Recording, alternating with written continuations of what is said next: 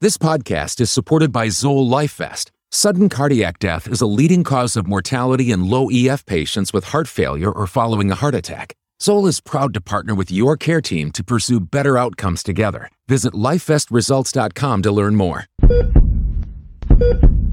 Worldwide, cardiovascular disease affects the lives of hundreds of millions.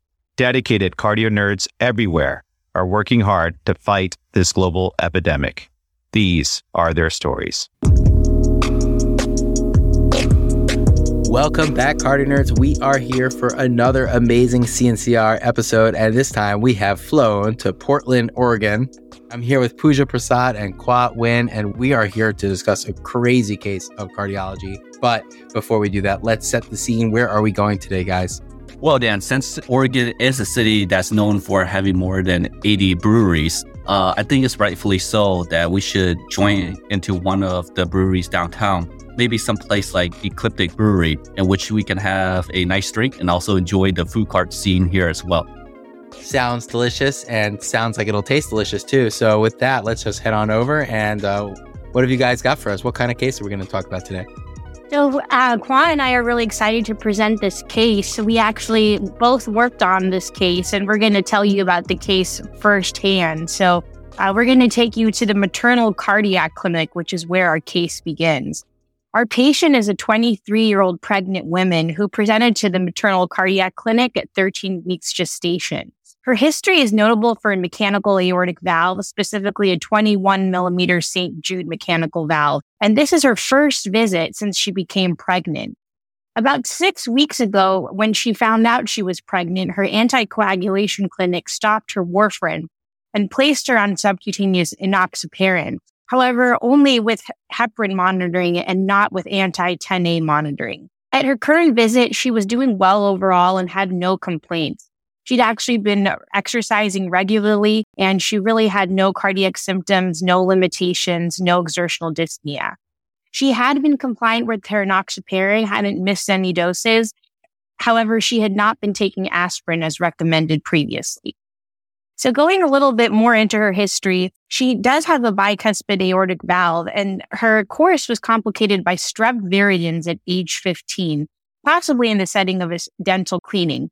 So she had strep viridans endocarditis with severe aortic regurgitation, prompting a placement of a 21 millimeter St. Jude mechanical valve. In addition to this mechanical valve at age 15, she also had a patent foramen ovale closed at that time. Her medications prior to becoming pregnant included warfarin, which was targeted for an INR between two and three, and now, however, she was on enoxaparin as her anticoagulation clinic had switched her from warfarin to enoxaparin once she notified them of her being pregnant. Her allergies were notable for hives with ceftriaxone and penicillins, as well as a rash with vancomycin. Her family history was non-contributory and her social history was also non-contributory. She was a non-smoker, no significant alcohol use or illicit drug use. So I guess just a, a few discussion points here. Um, whenever we have a young woman who requires a prosthetic valve, there's always a, a really rich debate about whether these patients should be getting a, a bioprosthetic tissue valve or a mechanical valve. And in this case, in our patient's case, given that she had the strep viridans endocarditis at age 15, she was given a mechanical valve given the longer durability. However, of course, you know, she had been counseled on the risk of mechanical valve thrombosis if she were ever to get pregnant. And specifically, she'd been seen in our congenital clinic, in our maternal cardiac clinic, and had been counseled on the importance of avoiding unplanned pregnancies and avoiding estrogen containing contraceptives due to the risk of valve thrombosis. And I just like to highlight something here, which is the ESC guidelines for the management of cardiovascular diseases during pregnancy. These were published in 2018 and I think this was really helpful because it gives us an idea of where to place our patient when it comes to her risks with pregnancy. And you can see with her that she was actually in the modified World Health Organization class three. And so the class system goes from a modified World Health Organization class one to class four. And, you know, the class four would be the highest risks patients. Those include patients with pulmonary arterial hypertension and severe LV dysfunction, spontaneous circulation with complications. Our patient landed in a modified World Health Organization class three. When it comes to an increasing intensity crescendo decrescendo murmur in a pregnant patient, the first thing we should think about is elevated flow from a hyperdynamic state, which we see in pregnancy due to expansion of blood volume. However, the second thing, of course, to think about, especially in a patient with a mechanical aortic valve, is increased left ventricular outflow tract flow. This can be from a variety of reasons, including pannus ingrowth, patient prosthesis mismatch, obstructive mechanical disc motion, either from a vegetation or a thrombus, depending on the clinical scenario. So once I, you know, heard this murmur, I knew that I needed some help from my fellow cardio nerd, Khoa Nguyen. So I'm going to turn it over to Dr. Nguyen to tell us more. He was the fellow in the CVICU. Thank you very much, Pooja. You're so kind. I knew when I had heard this sign out from Pooja that this was going to be uh, quite an interesting case to take on. As Pooja said, this 23 year old uh, pregnant female who had just arrived here to our institution on a mission, a transthoracic echocardiogram was performed showing a peak gradient of 87 millimeters mercury and a mean gradient of 58 millimeter mercury. The Doppler velocity index was 0.24 with an acceleration time of 130 milliseconds. On her most recent echocardiogram two years ago prior to pregnancy, the peak and mean gradients were 24 and 15 millimeters mercury respectively. So we knew we had an issue on our hands with the increased gradients on this recent echocardiogram. In order to further identify and essentially to uh, nail our diagnosis, we opted to actually perform a fluoroscopy on this patient to confirm the diagnosis. Fluoroscopy demonstrated one immobile mechanical leaflet and one that was fixed. Precautions were taken to actually position the fetus outside the field of view and also shield the fetus with lead and also limit fluoroscopy time to really minimize exposure to scattered radiation for both the patient and the fetus as well. Prior to performing all this, we had several discussions with the patient regarding the best imaging modality uh, in order to confirm our diagnosis of prosthetic valve thrombosis. The modalities that were available to us was transesophageal echocardiogram, fluoroscopy, or cardiac CT.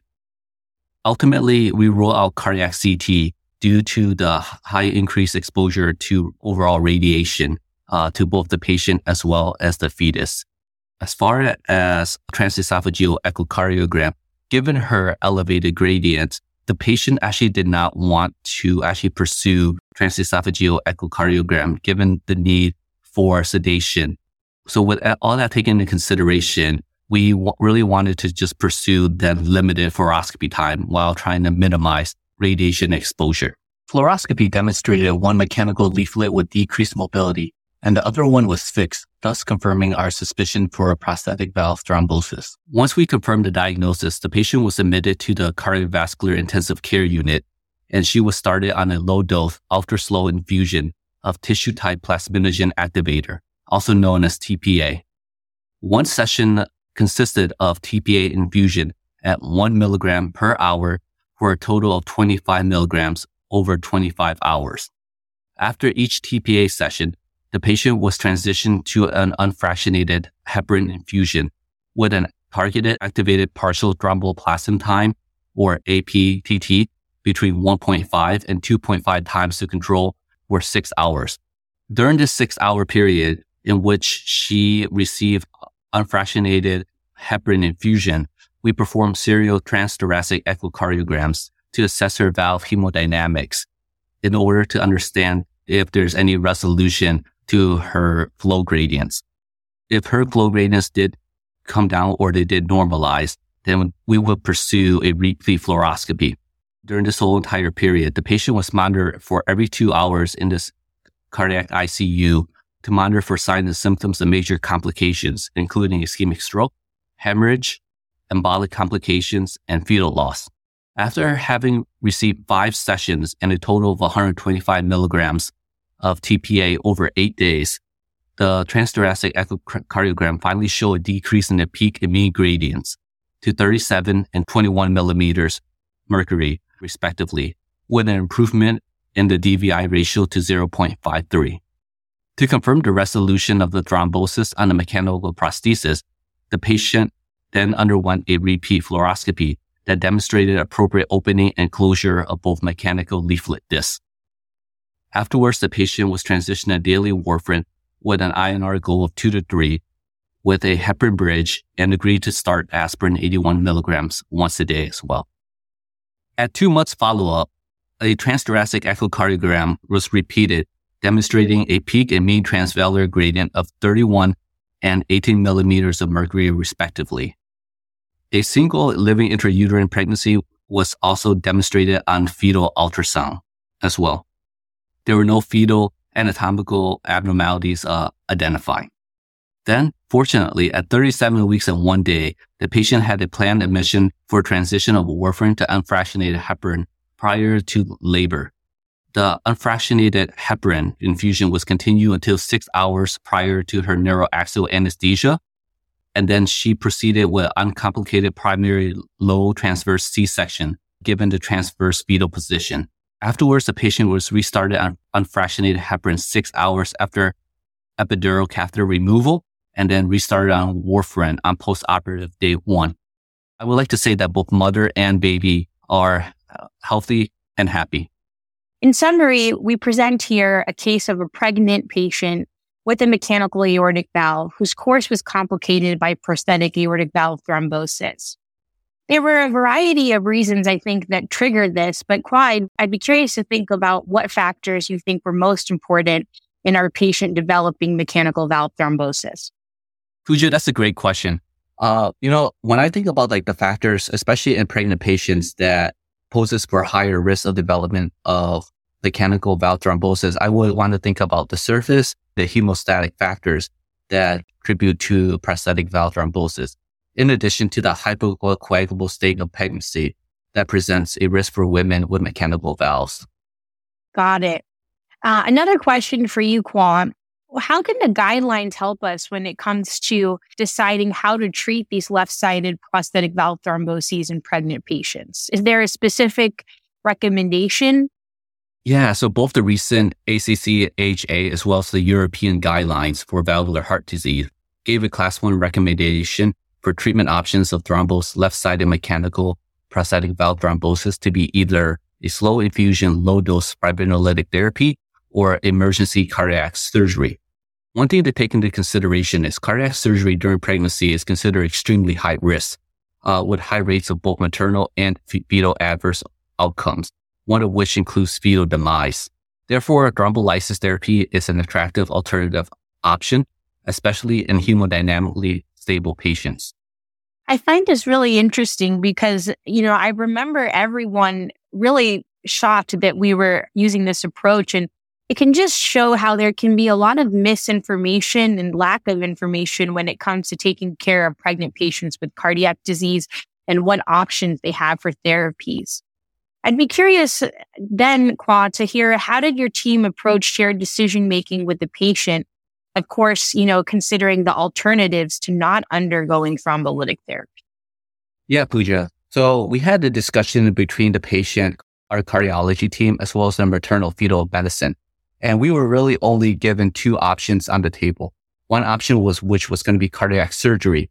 And then the other option was going to be fibrinolytic therapy. So we always have this conundrum of surgery versus thrombolytic therapy. You know, for this patient, cardiac surgery and pregnancy, as you well know, is associated with a very high maternal and fetal mortality. Some people quote it as around like six and 30%, uh, respectively for mortality and also has a very high morbidity. Some quote it anywhere from 24 to 30% respectively. And so that's why one of the more attractive options now then it's going to be thrombolytic therapy for this patient. It seems like a big part of this case, especially initially, was making sure that we got the correct diagnosis. Well, I'd be curious to hear about, you know, what are the diagnostic modalities available to us for the evaluation of suspected prosthetic valve thrombosis? Yeah. So the recent 2020 ACC/AHA guidelines for valvular heart disease gave a class one recommendation for evaluation of suspected mechanical prosthetic valve thrombosis with using one of the four or a combination of one of the four imaging modalities, transthoracic echocardiogram, transesophageal echocardiogram, fluoroscopy, and or multi-detector computed tomography or CT. The idea behind these imaging modalities is to really assess valve function, leaflet motion, and presence and extent of thrombus. For this patient and for this particular case in general, uh, we opted to use transthoracic echocardiogram and fluoroscopy. Uh, given our de- desire to avoid hemodynamic consequences of sedation for transesophageal echocardiogram, and also to try to minimize the exposure that is seen in CT. So, Khoa, you know, I think that the anticoagulation here was definitely very key to the case. And it made me really gain appreciation for all the hard work that our colleagues in the anticoagulation clinic do for our patients. Um, I'd be curious if you could talk a little bit about what are the anticoagulation, antiplatelet strategies and recommendations for pregnant patients with mechanical heart valves? Yeah, Pooja, that's a great question. You know, in pregnancy, the maternal and fetal risks of anticoagulation strategies are all weighted and balanced against each other. The two main anticoagulation agents we have is warfarin and low molecular weight heparin. In pregnancy, warfarin therapy must be balanced really against the higher rate of valve thrombosis with low molecular weight heparin. And the optimal anticoagulation strategy has not yet quite been defined. Uh, when low molecular weight heparin is used, strict monitoring of anti-10A levels is recommended to really optimize anticoagulation and prevent complications. Uh, a recent meta-analysis actually showed that warfarin treatment throughout pregnancy was associated with the lowest risk of adverse maternal outcomes, whereas low molecular weight heparin used throughout pregnancy was associated with the lowest risk of adverse fetal outcomes. For warfarin, we know that warfarin genicity is highest during the first semester and further increase if doses are used greater than five milligrams per day.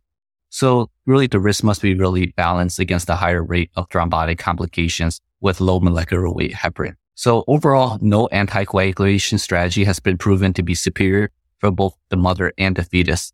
Uh, therefore, once again, the shared decision making process has to be optimal.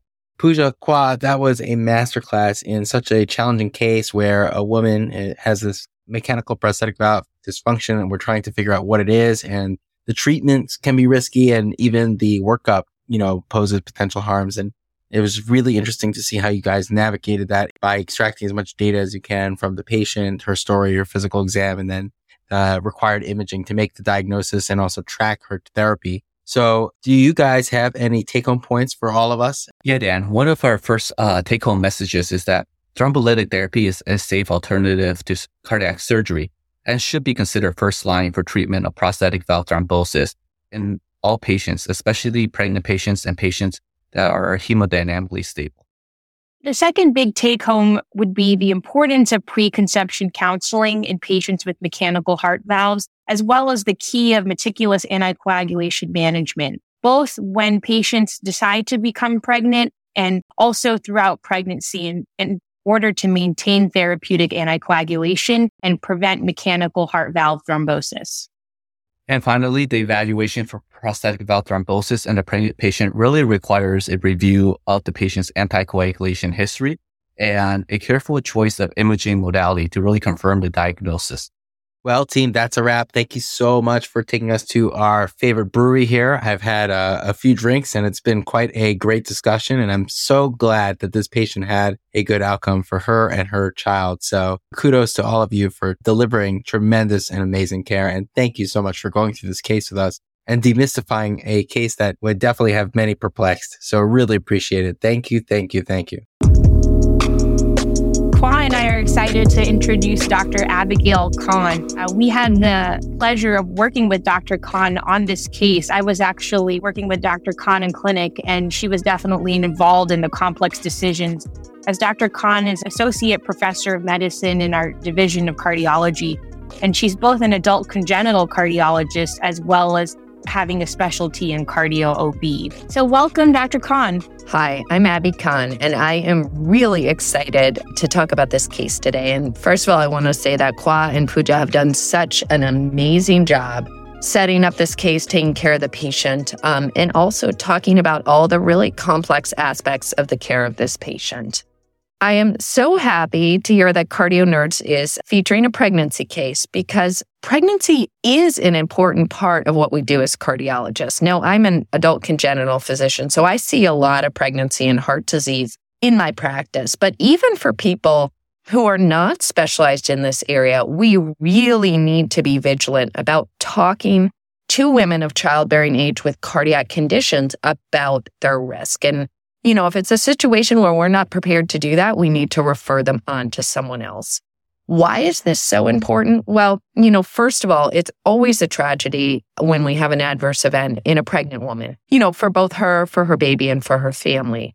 Second of all, you guys may have heard that maternal mortality is actually rising in the United States. And this is very different from other developed countries, right? So this is a big problem. This is not all due to women with pre existing cardiac disease, but a lot of it is due to cardiovascular causes, either things that were pre existing, risk factors that were pre existing, or things that developed in pregnancy. So, this is a major public health problem, and we as cardiologists really need to be on top of this. When I think about how I approach risk assessment and stratification in pregnancy, I tend to favor the modified WHO criteria.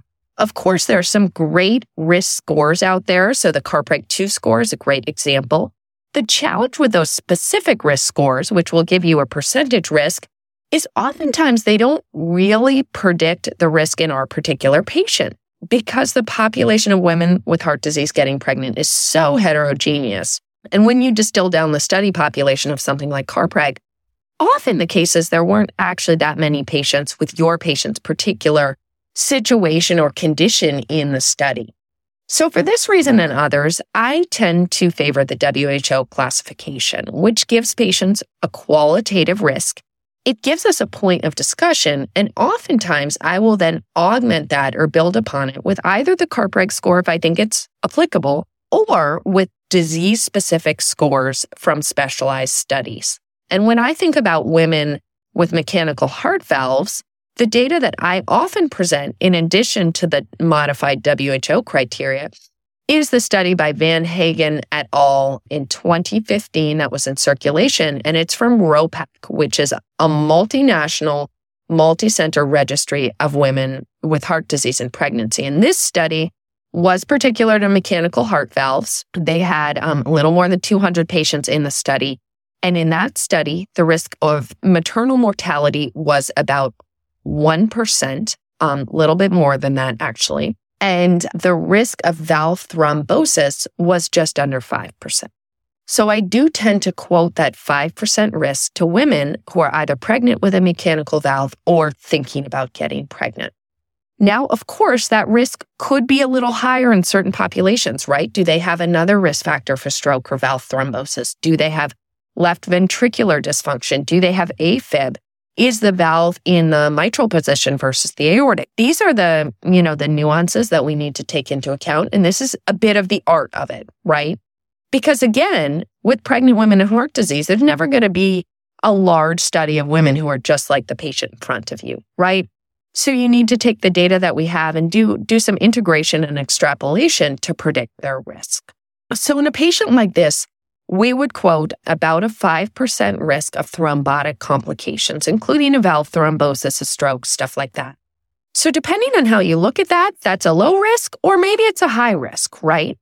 I think the most important thing to emphasize when we are counseling young women who need valve replacement, the risk is not so high that we should say, oh no, you should absolutely never get a mechanical valve but it's high enough that we need to take that pregnancy piece into account when we're doing the counseling. Okay. Now, when the woman has the mechanical valve and is pregnant or thinking about becoming pregnant, then that's the situation with when we're going to deal with what we have, right? So we're going to be talking about the optimal anticoagulation strategy. And as Khoa so nicely said, you know, Coumadin throughout pregnancy is going to be safest for the mother but because of the associated embryopathy, especially in the first trimester, it's less safe for the baby. When we see women before pregnancy or early in pregnancy, we do a lot of shared decision making. Most of my patients will elect to use Lovenox in the first trimester and sometimes throughout pregnancy with factor 10A monitoring For patients with less than a five milligram per day dose of Coumadin, then Coumadin can be a strategy too. But most women, in my experience, are electing Lovenox. That's at our center. I, th- I think there's a lot of variability here.